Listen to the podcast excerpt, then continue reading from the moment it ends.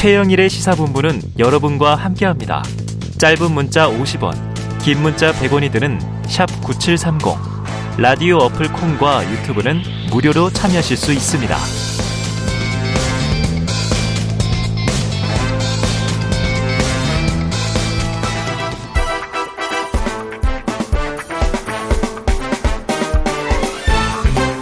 네, 이번 한 주 어떤 소식이 가장 뜨거운 뉴스인지 한 주간의 뉴스들을 종합 정리하고 미처 못다한 이야기까지 챙겨드립니다.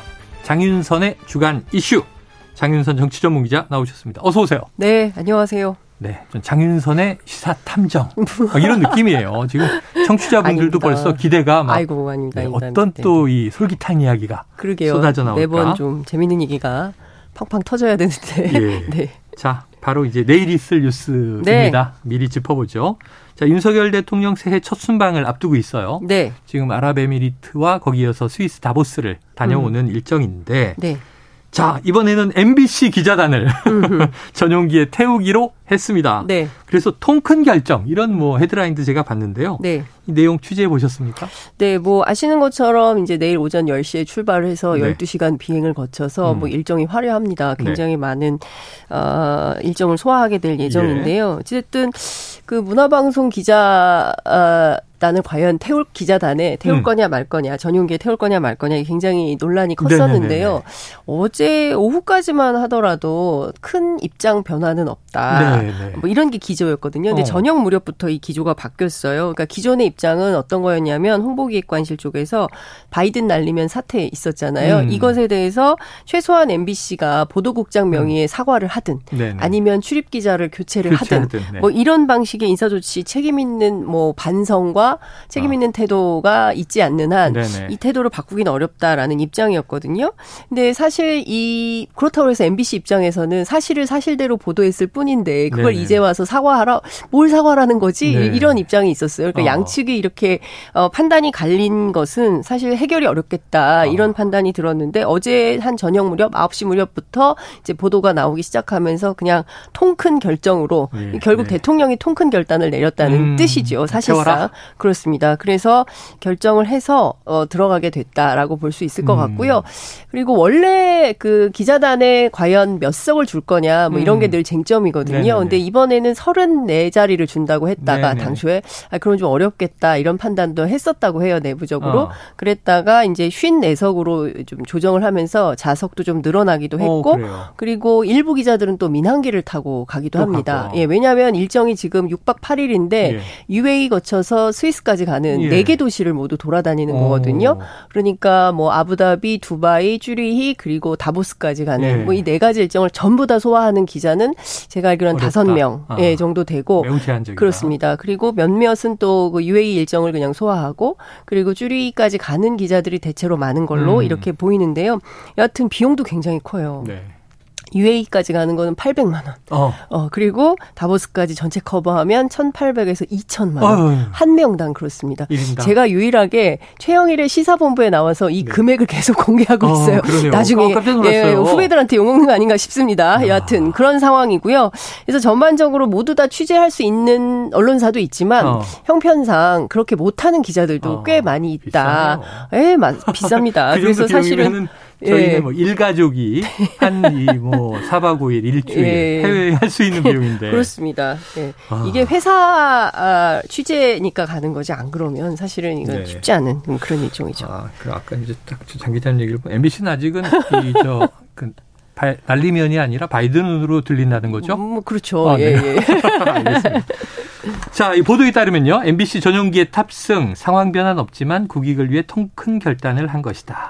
자, 이 이야기는 어떻게 해석해 주시겠어요? 그러니까요. 이게 참 어려운 건데요. 상황 변화가 없다는 것은 음. 어, MBC가 사과나 앞서 말씀드린 대로 이기주 기자에 대한 교체를 안 한다는 얘기인데요. 네네. 이번에 그 순방 취재 가는 것도 이정은 반장이 가요. 아, 그래요? 예, 이기주 기자는 가지 않습니다. 음. 그런데 그 그동안 뭐 뭐 일부 보도가 되기도 했습니다만 어 대통령 근접 취재하는 풀이 있거든요. 이 풀 취재 횟수를 다 따졌더니 아. MBC가 제일 적은 거예요. 아. 그러니까 그 바이든 날리면 사태 이후에 네네네. 그러니까 사실상 그 대통령실 출입 기자들 사이에서는 어, 문화방송 이기주 기자는 대통령 눈에 띄지 마라. 어. 뭐 이런 뜻 아니냐. 네네. 그렇기 때문에 뭐 풀사를 구성해서 취재를 하고 말고 이거는 기자단의 판단이기도 하지만 어. 경우에 따라서는 대통령실의 판단도 있기 때문에 네네. 뭐 그런 기자들이 그런 판단을 하고 음. 있는 것이죠. 근데 그러면 문화방송은 어떻게 할 거냐. 뭐 실제로 출입 기자를 교체할 거냐 말 거냐 제가 관련해서 오늘 취재를 했는데 문화방송은 그럴 뜻이 별로 없어 음. 보입니다. 지금 당장 그리고 사실 출입 기자를 누구로 할 것인가는 각사마다 회사 에서 판단할 문제지 그렇죠. 대통령실이 네. 불편해한다고 해서 그 기자 빼 이건 있을 수 없다. 네. 그렇기 때문에 내부적으로는 지금 뭐그 기자를 교체한다거나 이런 판단은 전혀 안 하고 있는 걸로 음. 보이는데요.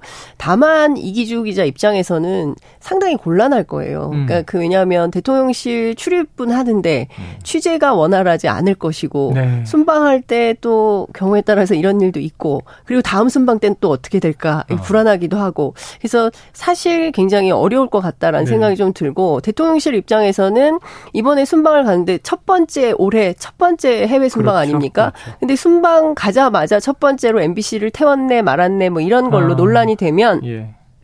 처음부터 좋지가 않다. 네네네. 그리고 네, 굉장히 네. 보수적인 그 사용자 단체인 신문협회에서도 그리고 조선일보에서도 사설로 이 문제를 비판했었거든요. 네. 그렇기 때문에 경우에 따라서 또한 태운다면 옹졸한 대통령 음. 이미지가 형성될 수 있기 때문에 그야말로 어, 대승적 차원에서 네. 판단해서 태우기로 했다. 통큰 결단. 네. 알겠습니다. 실제로 전용기 배제 논란 이걸로 언론이 네. 도배질되면 대통령 지지율이 네. 또 하락할 가능성이 매우 높죠. 아, 참 이기주 기자 너무 유명해졌네요. 많이 유명해졌어요. 네. 예. 슬리퍼 신고 대통령 등뒤에서 크게 소리 질러 질문하는 기자 뭐 이런 이미지가. 아니 근데 많은 기자들이 슬리퍼를 신습니다. 아 그렇다고 이제 예, 나중에 또 후속 보도가 됐죠. 예. 네. 자, 그런데 사실 내일 오전 출국 예정이에요. 네. 이번에도 또 이틀 전에 결정이 나온 거잖아요. 음. 지난 동남아 순방 때 MBC 배제 결정도 이틀 전에 이루어졌고 그러니까요. 너무 좀 급박하다. 네. 그러면 이게 준비한 일정 촉박한데 이것도 음. 일방적인 결정이다. 음. 이렇게 봐야겠네요. 그렇죠. 그리고 사실 오늘 이번 주 월요일 어 주 초에 그 대통령 순방 계획이 알려졌고 네. 순방 취재에 동행할 기자분들은 신청하세요라는 이제 공보가 온 예, 예. 건데요. 예. 그거에 따라서 예 되고. 그렇습니다. 그래서 각사마다 어떻게 할지 정했는데 음. 방송의 경우에는 볼펜 하나, 영상 하나 이렇게 둘씩 간다는 거예요. 아, 일정이 네 길기도 하고 그래서 네. 뭐 상당히 준비 기일이 촉박하다. 근데 중요한 건 빨리 결정을 내려줘야 뭐 준비도 하고 뭐 이런 등등을 처리할 수 있는 일들이 있잖아요. 음. 그럼에도 불구하고 바투 투게 결정하고 그것마저도 뭐 국익을 위해서 통큰 결단을 했다. 마치 대승적 차원에서 대통령이 접어준 것처럼 음. 하는 것은 그리 좋아 보이지는 않습니다. 음. 예, 그리고 사실은 어 이런 방식으로 대통령실 출입 기자들을 어 출입 기자단을 운영하는 것이 옳은 것인가에 대해서도 네. 끊임없는 의문부호가 찍히는 대목이 있는 거거든요. 민주적으로 그리고 자율적으로 그리고 자체 판단으로 얼마든지 취재의 자유가 보장되어야 되는데 그것이 꺾이고 있다. 음. 대통령이 좋아하는 기자들, 친한 기자들만 불러서 따로 전용기 안에서 어, 사적으로 한, 시간 이나 만나고 이런 방식이 계속되면 이게 과연 네. 공정하고 상식에 부합하는 그런 언론관이냐 음. 이런 비판이 계속 쏟아지고 있는 것이죠. 그래요. 지난해 순방 때 이제 나왔던 비판들이니까. 네, 이번에 봐야 될것 네, 같아요. 전용기 또 누가 이제 또 어떤 그 기자들과의 접촉, 뭐 기내 브리핑이 있을지 요 변화 과정이 좀 이제 이번에 나타나는지 한번 네. 지켜보도록 하죠. 자, 대통령실의 언론 대응 이야기로 시작을 했으니까 이번 네. 주에 핫 이슈가 또 하나 있어서 이거 여쭤봅니다. 음. 네. 김건희 여사의 서문시장 방문. 음. 빰빰. 이거 굉장히 화제가 됐잖아요. 네. 그런데 이게 공개 일정이었고 네. 지난해 말에 남대문 쪽방총 봉사 활동에서 처음으로 음. 대통령실 출입 기자단의 풀취, 풀취재가 이루어졌었는데 네.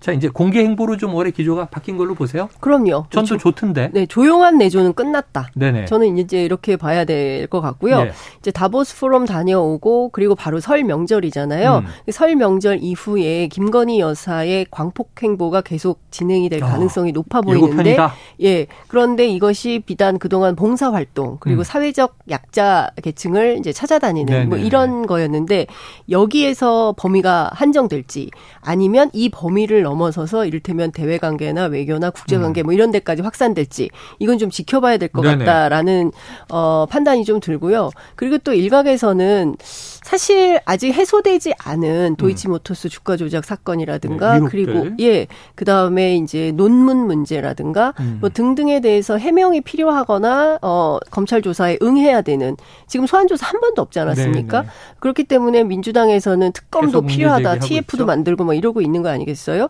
근데 이런 면들이 클리어하게 뭔가 좀 명징하게 해결되지 않은 가운데 그 일종의 정피 정치 행보로 보일 수 있는 특히 이제 대구에만 서문시 어. 아니, 대구 서문시 장만 지금 윤 대통령도 그렇고 김건희 여사도 그렇고 두 번을 간 거예요. 그러니까 이를테면 지지층 결집에 호소하는 방식의 정치를 음. 하고 있는 거 아니냐. 특히 음. 지지율을 계속 좀 어 올리거나 유지하기 음. 위한 그런 방편 아니냐 이런 차원에서 조금 문제 있는 행동 아니냐라는 비판도 나오고 있습니다. 네, 그래요. 제가 아까 좋던데라고 말씀드린 게 뭐냐면 이게 예전에 이제 사후에 대통령실 중심으로 사진 딱 이렇게 보여주고 네. 이런 일정이 있었습니다 하는 것보다는 네. 그냥 공개되니까 음, 차라리 음. 기자들이 따라가서 찍고 그렇죠. 현장 상황이 그대로 전달이 되고 이게 음. 이제 좋았다는 건데. 근데 풀 취재도 네. 많지는 않았어요. 아, 그러니까 동영상 두 명, 영상 둘, 볼펜 둘, 사진 둘 이랬던 아, 것 같아요. 모두 여섯 명이 예, 취재를 음. 했고 그 다음에 이제 장소가 협소할 때가 있어요. 음. 그럴 때는 풀 취재 없이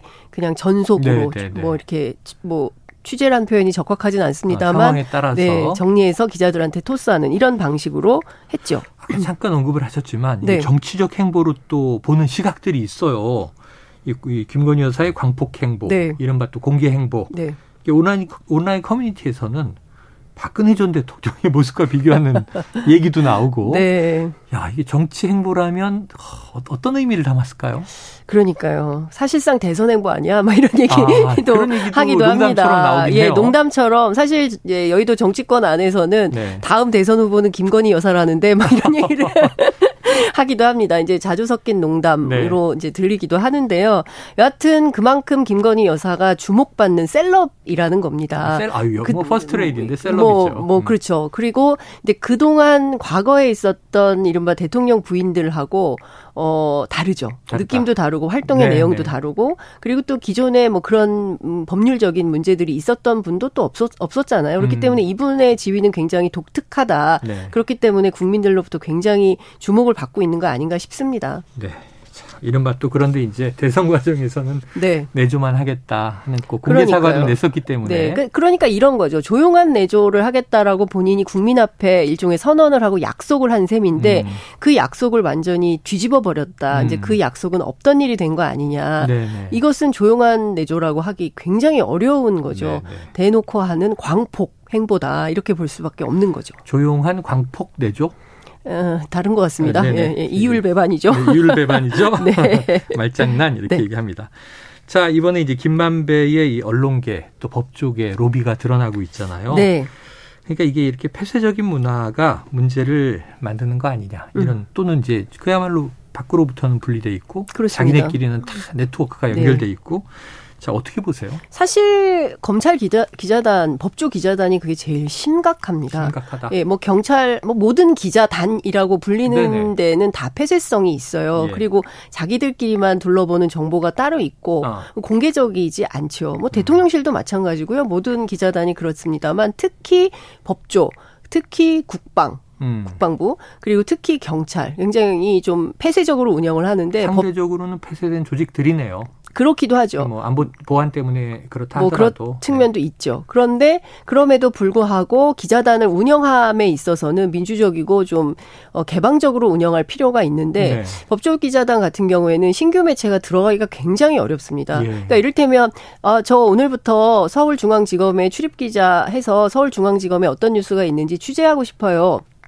라고 하면 어. 그 언론사를 출입 허가를 할지 말지를 서울중앙지검이 결정하는 것이 아니고 어. 기자단이 회의를 해요. 그래요. 기자단이 회의를 해서 기자단이 결정을 합니다. 어. 그래서 예전에 그 TV조선 같은 경우에 처음 네. 신생 매체로서 경찰 기자단에 들어가는데 아홉 번 만에 들어가거든요. 음. 근데 이런 일들이 비일비재하고 음. 끝내 검찰 기자단에 못 들어가는 경우도 있어요. 그렇기 때문에 제가 알기로는 미디어 오늘 뉴스타파 그리고 어 셜록이라는 매체가 아, 지금 예 그 네. 어, 대법원까지 갔으나 애매하게 소송에서 지게 돼요. 네. 그래서 이번에 헌법소원을 했거든요. 음. 취재 권리를 보장하라. 음. 근데 왜냐하면 검찰이 판단 안 하고 기자단한테 미루는 방식으로 네, 되니까. 네. 근데 기자단에서는 엄격하게 심사를 하는데 뭐 몇 명씩 어, 몇 개의 라인을 네, 뭐 예, 몇 달간 돌려서 평가 받은 다음에 자기들이 음. 투표해서 부결되면 다시 또 재심사를 하고 뭐 이런 네, 네. 방식이에요. 그러니까 어찌 보면 기자들이 기자들 상대로 저희 잘 봐주세요라고 예 명함 돌리고 로비하고 이럴 때도 있거든요. 어. 그러니까 이런 방식의 폐쇄적 운영이 옳으냐 이건 굉장히 잘못됐다고 보고요. 저는 이런 기자단 문화를 해체하는 게 답이다라고 어. 생각합니다. 자기네가 그런 문화를 만들어 왔네요. 그러니까요. 실제로 그런 측면이 문화를 있죠. 이게 뭐 검찰이 만들었다기보다는 위임된 권한을 가지고 스스로 만든 뭐 측면이 그런 것도 있네요. 예, 음. 기자단 스스로 만든 것도 있고 음. 또 출입처에서 일부 요구하는 측면도 있습니다. 뭐 음. 기자들끼리 좀 뭐 이렇게 내용을 정리해서 우리들하고 협의합시다 이렇게 하는 부처들이 꽤 네. 있습니다. 어 그리고 사실 검찰 기자들은 이렇게 몇몇 끼리 저희들은 그 일본말 써서 죄송한데 꿈이라고 하거든요. 네네. 그래서 이 꿈이랑 검찰하고 만나서 협의해서 네. 단독 기사들을 담합해서 쓰는 경우가 굉장히 많이 있어요. 그러니까 일종의 조잖아요, 조. 조, 그렇죠. 그리고 이제 그거를 단독이라고 음. 그 달고 나오는데 사실은 검찰에서 흘려주는 거를 네네. 그냥 쓰는 경우가 많아요. 그래서 과거에는 이 피의 사실 공표 문제가 너무 심각하다. 어. 그래서 소위 얘기하는 티타임을 없애라. 어. 그래서 아마 제가 알기로는 문재인 정부 때 이걸 없앴던 걸로 알고 네네. 있어요. 그랬다가 한동훈 장관 시절에 다시 부 부활을 했고 음. 관련된 내용들이 굉장히 많이 쏟아지고 있는데 뭐 이따가 저희가 잠깐 얘기하겠지만 정영학 록치록만 하더라도 네. 사실관계가 틀리거나 단독이라고 했는데 오보이거나 이런 기사들이 많이 있다고 합니다. 그래요. 그리고 지금 이제 말씀하신 정영학 녹취록을 어제 뉴스타파가 네. 한 1,300여 쪽에 달하는 것 같은데 그냥 전문 공개 네, 다 했습니다. 올려버렸어요. 예. 그 김만배 전방위적인 로비를 포함해서 대장독 의혹 관련해서 상당히 오랜 기간 네. 쪼개서 조금씩 나왔던 이야기의 대부분의 출처가 이 녹취록이었는데 이건 그 언론 검증이 필요한 거 아니에요? 그동안 쭉 보도됐던 내용들하고? 네, 언론 검증도 필요. 저는 지금부터 이제 대서사시 네. 가 이제 나와야 된다라는 어. 생각이 좀 드는데요. 누구는 이제 한 편의 범죄 드라마, 범죄 소설과 같다. 어. 이거 이제 주말 사이에 기자들 공부 열심히 해야 됩니다. 한 편으로 안될 것 같아요. 분량으로 보면. 그러니까요. 막 시리즈로 막 제가 보기에는 막 몇 부작으로 나눠서 해야 될 것 같다라는 네. 생각이 좀 들기도 하는데요. 언론은 검증을 해야 되고요. 그리고 검찰은 수사의 책임이 있다라는 음. 생각이 좀 듭니다. 이게요. 그러니까 어느 한쪽만 이른바 선택적 정의, 선택적 수사라고 해서 네. 한쪽 한쪽만 때리는 방식으로 그동안에 왔었거든요. 네. 그런데 이것을 넘어서서 지금 등장인물이 굉장히 화려해요. 음. 뭐 김수남 전 검찰총장, 네. 윤곽근 전뭐 고검장 등등의 예, 박영수 특검 뭐 등등 대법관 뭐 정말 화려한 기자들을 뿐만 아니라 네. 판검사 뭐 다양한 방식의 로비 백태가 나오고 있습니다. 음. 청탁, 협 붙잡, 음모, 속임수, 별하별 얘기가 다 나오고 있다는 음. 건데요. 이 부분에 대해서 진짜 전방위적인 수사가 있어야 되고 그리고 그 수사의 밑거름이 될 수 있는 어떤 분석 기사 같은 음. 것들을 언론이 정말 어떤 누구에게 편향되거나 누구에게 불이익을 주거나 이런 네, 판단 네, 네. 없이 1300쪽에 달한 것을 전면 분석하고 취재해서 적극적으로 보도해서 어 저는 사실 이게 뭐 이 이, 이 내용에 따르면 어, 우리 힘의 근원은 검찰이라는 거 아닙니까? 그러면 검찰이 네. 도대체 이 사건에 어떤 기여를 했기에 네. 소위 대장동 팀이라고 하는 사람들이 우리 힘의 근원은 검찰이다 이렇게 말을 하는 것이냐. 실제로 이런 내용들에 다 드러났을 경우에 네. 우리 네. 검찰은 온전할 수 있는 것인지 네. 저는 그런 의문을 품지 않을 수 없다는 음. 생각이 좀 들고요. 이 전방위적인 대장동 팀의 이른바 거미줄 로비가 네. 벌어졌다고 한다면 이 마각을 다 드러내서 음. 정말 그야말로 그 깨끗한 손운동 뭐 이런 네, 것들을 좀 네. 해야 되는 차원이 아닌가 싶습니다. 이렇게 부정부패하게 뭐 몇 억씩 뭐 몇 천만 원씩 아무렇지도 않게 돈을 받고 술 접대 받고 뭐 식당에 카드 맡겨놓고 밥 먹고 이런 아. 방식으로 그런 거 하지 말자고 김영란법까지 만들었음에도 불구하고 네. 여전히 이런 방식으로 로비가 있었다고 한다면 이건 음. 진짜 차제에 세게 털어야 된다라는 생각이 좀 듭니다. 자, 우리 사회에서 정말 정말 공정하고 투명해야 할 곳으로 우리가 믿는 공권력의 핵심. 그러니까요. 그런데 이제 이 검은 돈과 유착이 막 나오고 있는 정말 범죄 소설 같은 네. 얘기들이 지금 돌아다니고 있다면 이거는 뭐 스스로 좀 바로잡을 대목이고요. 비슷한 얘기입니다. 해외 도피 생활하던 네. 쌍방울의 김성태 전 회장 말이죠. 네. 태국에서 체포가 됐는데 자 자진 귀국을 한다 이렇게 밝혀졌고 자 오늘 오나 그랬는데 주말 지나고 네. 다음 주 초에 다음 온다고 하네요. 그러면 이제 이 저 조만간 들어올 것이다 이렇게 보셨는데 분석이 딱 맞았어요. 음. 그럼 뭔가 자신이 있어야 들어오는 거 아닌가 해서 그렇죠. 그러면은 검찰을 어느 정도 검찰과 거래가 있었겠는가 모종에 이런 궁금증이 또 있는 건데 물론 공식적으로 우리나라의 플리바게닝은 없지만 없습니다. 우리가 그동안 많이 얘기하는 게 검찰이 원하는 유리한 진술을 해주면 그래도 기소 이후에 좀 그 뭔가 음. 대가를 주지 않겠는가 하는 얘기들을 많이 했어요. 네. 어때요? 네. 여의도 정치권에 이런 얘기가 있어요. 음. 검찰이 12시간씩 사흘만 부르면 음. 없던 일도 사실로 그냥 다 얘기한다. 아. 내가 한 것도 아닌데 그냥 했다고 말을 하게 된다. 근데 그 정도로 검찰 수사 강도가 음. 굉장히 높다는 것이고요. 네네. 그리고 집요하고 직접적으로 계속 묻기 때문에 아, 가보면 이미 다 진술이 이만큼 쌓여 있더라. 아. 이런 얘기들을 네네네. 이제 검찰 수사 받은 사람들이 얘기를 하는데요. 어허. 저는 김성태 전 회장 같은 경우에도 비슷한 상황이 아닌가 싶고요. 음. 체포될 때 사진이 너무 특이하잖아요. 네네, 네, 그러게요. 그 한인들이 굉장히 많이 가는 그런 골프장에서. 라면서요 너무 한가롭잖아요. 네. 그리고 누군가 찍어준 듯한 그런 네, 사진. 유자적하게. 예, 아, 아무 때나 가도 상관없이 음. 아무 때나 잡아도 될 것 같은 네네네. 그런 분위기에 있었기 때문에 음. 사실상 검찰하고 모종의 그런 어떤 뭐 거래, 뭐 커넥션 이런 게 있지 않았겠냐. 그러지 않고 갑자기 어. 들어오겠냐. 원래 한 총선 임박 해서 들어올 가능성이 높다라는 전망이 우세했었는데 네네네. 그게 아니라 갑자기 이렇게 들어오기 때문에 어 민주당 안에 취재를 해보면 좀 당황해하는 측면도 있습니다. 예. 아니 왜 벌써 오지? 뭐 이렇게 하는 어. 분들도 있고 아니다. 이번에 와서 깔끔하게 검찰이 수사해서 털 어. 수도 있겠다. 다만 이재명 대표에게는 상당히 큰 악재가 될 수 있겠다. 음. 이렇게 전망하는 분들도 계십니다. 네. 근데 김성태 전 회장이 와서 어느 정도의 어느 수준의 내용을 진술할지는 전혀 알 수는 없지만 네, 네. 어, 경우에 따라서는 어, 변호사비 대납 문제. 물론 이분이 걸려있는 건들이 굉장히 많이 있어요. 그러니까요. 그렇기 때문에 다양한 사건에 대해서 어떻게 수사가 펼쳐질지 지금으로서는 뭐 주인 검사 음. 말고는 아무것, 아무도 모르는 네네네. 뭐 이런 상황이긴 할 텐데 결과적으로는 뭐 이제 대북 송금 문제부터 시작해서 뭐 변호사비 대납 문제 본인 뭐 걸려있는 외화 반출 문제 등등에 대해서 네네. 상세한 조사가 있지 있고. 않을까 네. 싶습니다. 네. 민주당 측은 뭐 전환 사채를 통해서 변호사비 대납을 했다는 것은 사실 이 아니다. 이렇게 네. 이제 강하게 또 예. 자르고 있는데 네. 검찰은 또 이제 시각이 다르겠죠. 그렇습니다. 그래요. 알겠습니다. 자, 쌍방울 관계자 많은 이슈들이 해소될 것이다 이런 얘기를 했는데 네. 자, 이 의혹으로 지금 이제 흥미로운 대목은 이거예요. 쌍방울이라는 기업에 뭐 여러 이제 임원이나 자문 뭐 거쳐갔는데 이화영 전 그러니까 이제 이재명 경기도지사 시절에 평화부지사도 쌍방울 출신이었던 거잖아요. 네, 그렇죠. 법인카드 문제가 예. 있고.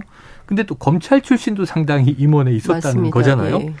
자, 이 의혹으로 검찰이 이재명 대표를 소환할 가능성이 높아졌다 이런 얘기가 나와요. 네. 어떻게 보십니까? 그 우선 그 이 김성태 전 회장도 김만배 씨처럼 검찰하고 네트워크가 커넥션이 상당히 많이 있다는 내용이 네네. 그 정치권에 떠돌고 있습니다. 예. 근데 검찰 고위직들하고 호영호제 하면서 지냈다는 어. 거예요. 그렇기 때문에 민주당에서는 김성태 전 회장의 귀국은 우리에게만 나쁜 것은 아니다. 어. 여권에도 굉장히 안 좋은 사인을 주고 네네. 있다. 특히 검찰에 안 좋은 사인을 주고 있다. 이제 음. 이런 얘기를 하고 있습니다. 물론 지금 수사의 핵심은 이재명 대표의 변호사비 대납 문제이기 때문에 네. 이 이와 관련해서 이재명 대표가 소환 조사 받게 될 가능성은 상당히 음. 높다 이렇게 보는 것 같습니다. 네. 그런데 이거 말고도 이재명 대표 앞에 성남 FC 사건으로도 소환 조사 받지 않았습니까? 그랬죠. 이것도 있고요. 이거 말고도 다른 건들이 줄줄이 있기 때문에 음. 부를 때마다 가야 될 가능성이 매우 높다 이런 얘기를 민주당은 하고 있습니다. 네. 아유, 시간이 너무 잘 가네요. 네. 정말 사건이 많다는 생각이 드는데 요거는 또 여쭤봐야겠습니다. 네. 자, 나경원 전 의원이 사직서를 냈어요. 네. 사의 표명했다. 이 무선으로도 하고 유선으로도 하고. 근데 이제 정식 절차 네. 사직서를 냈다는 거는 반려하든 수리하든 네. 결정을 위해서 해 주십시오. 이런 음. 얘기인데 SNS에 또 글도 남겼단 말이에요. 그러니까요. 어떤 의미로 해석하시고 당권 도전 가능성 어떻게 보십니까? 그 저는 그 기본적으로 그러니까 대통령에 대해서는 별로 말하고 싶지 않은 것 같아요. 왜냐하면 음. 윤석열 대통령 제가 취재를 해보니까 윤석열 대통령하고 나경원 전 의원하고 음. 굉장히 막역한 사이인데요. 네. 어 옛날에 그 사시 공부할 때 네. 그 이제 서울대가 먼 강북 쪽에 이른바 잘 나가는 어. 예, 학생들은 연대 도서관에서 공부를 많이 했다는 거예요. 아, 예, 당시에 같이 다녔던 사람들이 나경원 전 대표, 그 다음에 윤석열 어, 대통령, 어. 어 그리고 등등이 이제 있는데 김남도 교수 뭐 동문이면서도, 예, 동문이면서도 사시 공부를 함께 사시 공부를 함께하는 그룹. 오. 근데 그 그룹이 이제 그 연대 도서관에서 공부를 하면서 본인들이 자칭 그거를 연세 학파라고 불렀대요. 타대에 가서 타대에, 네, 타대에 가서. 가서 공부하면서 뭐 네. 그렇게 했다는 거예요. 그러니까 무슨 얘기냐면은 비단 공적인 관계뿐만 아니라 네. 학교 다닐 때부터 굉장히 친한 선후배. 어, 제가 파. 예 그때 당시에 함께 서울대 그 법대 동문이었던 음. 모 인사로부터 확인한 바에 따르면 네네. 나경원 전 의원은 윤석열 대통령을 오빠라고 부른대요. 어. 그러니까 그 정도로 가까운 사이인 겁니다. 선후배면서 사적으로 그렇습니다. 굉장히 치, 아니 같이 공부를 했으니 네네네. 사시 공부를 같이 네. 했으니 얼마나 가깝겠어요. 그러니까 음.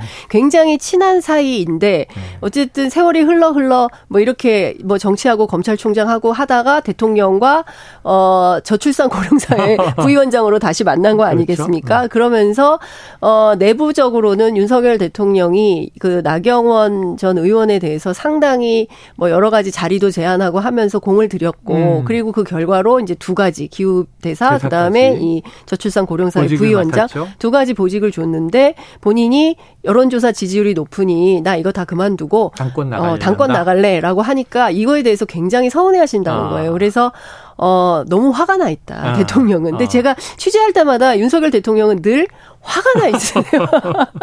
그런 사안만 취재하시니까 그런 거 아닙니까? 뭐 그럴 수도 있겠죠. 네. 근데 여하튼 그렇기 때문에 그 개인적인 관계 그리고 여러 가지 역사적 관계를 돌이켜 볼때 네. 나경원 전 대표가 그 윤석열 대통령에게 각을 세우긴 굉장히 어려운 네, 것 네, 같아요. 그래서 네. 우리를 자꾸 충돌 관계로 보지 말아주세요라고 기자들한테 아, 호소하는 맞아요, 것도 맞아요. 여기에 있는 것 같고요. 한 단면은 어, 그러면 이 관계에서 나경원 전 대표가 오늘 얘기한 것 중에 굉장히 중요한 대목이 나는 결코 당신들이 진정으로 윤석열 대통령과 네. 윤석열 정부의 성공을 위한다고 생각하지 않는다. 무슨 얘기냐면 신윤그룹에게 날린 거죠. 그렇습니다. 윤핵 관을 향한 저, 준엄한 경고를 네. 시작했다. 그래서 저는 아마도 윤 대통령이 돌아오시는 21일 전까지는 특별한 일은 없을 겁니다. 왜냐하면 어. 대체로 대통령이 출국했을 때 해외 일정 소, 음, 소, 뭐 소화 중에 국내 이슈를 잘 만들지 않는다는 네네. 게 여야 불문 정치권의 어떤 불문율처럼 돼 있거든요. 그렇기 때문에 특별한 얘기는 없지만 윤핵관과 윤핵관 사이에서 진짜 윤핵관, 가짜 윤핵관, 이른바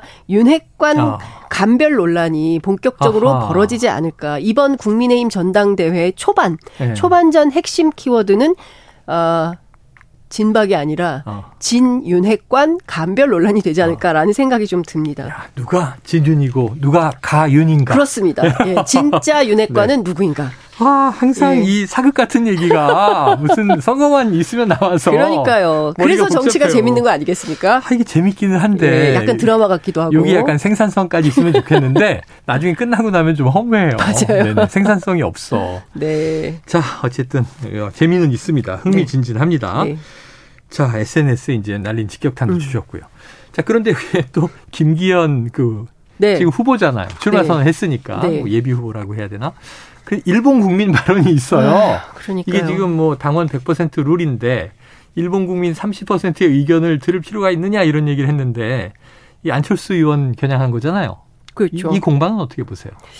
저는 듣기에 따라서 음. 아니 저는 대단히 부적절한 발언이라고 생각을 네, 합니다. 부적절한 발언이다. 네 그렇습니다. 뭐 안철수 의원 개인뿐만 아니라 어찌됐든 일반 국민 여론조사 그동안 해왔잖아요. 해왔죠. 어, 그 한나라당 시절부터 해왔잖아요. 역사와 전통을 자랑하는 네네. 국민의힘 전당대회 룰이었잖아요. 네. 그런데 누군가를 당선시키기 위해서 그리고 누군가를 배척하기 위해서 이 룰을 바꾼 거 아닙니까?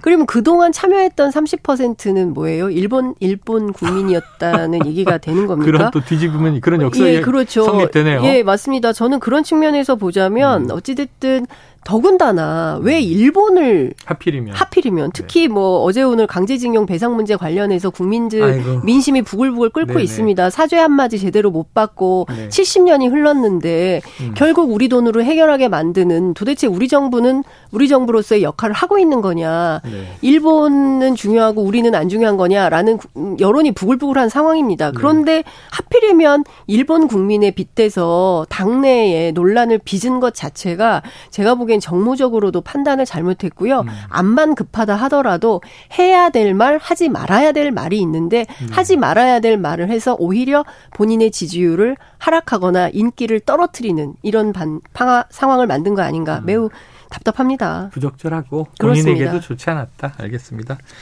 아, 이준석 전 대표가 대통령이 해외 순방 나갈 때마다 뭔가 일이 터진다 이런 얘기를 했는데 자 바로 이제 설 명절 직전 일주일이에요. 네. 내일 대통령은 출국을 하시고 그리고 다음 주 일주일 이제 명절 민심 밥상에 어떤 의제가 올라갈 것인가 결정될 것 같은데 다음 주에 또 어떤 얘기를 들려주실지 궁금합니다.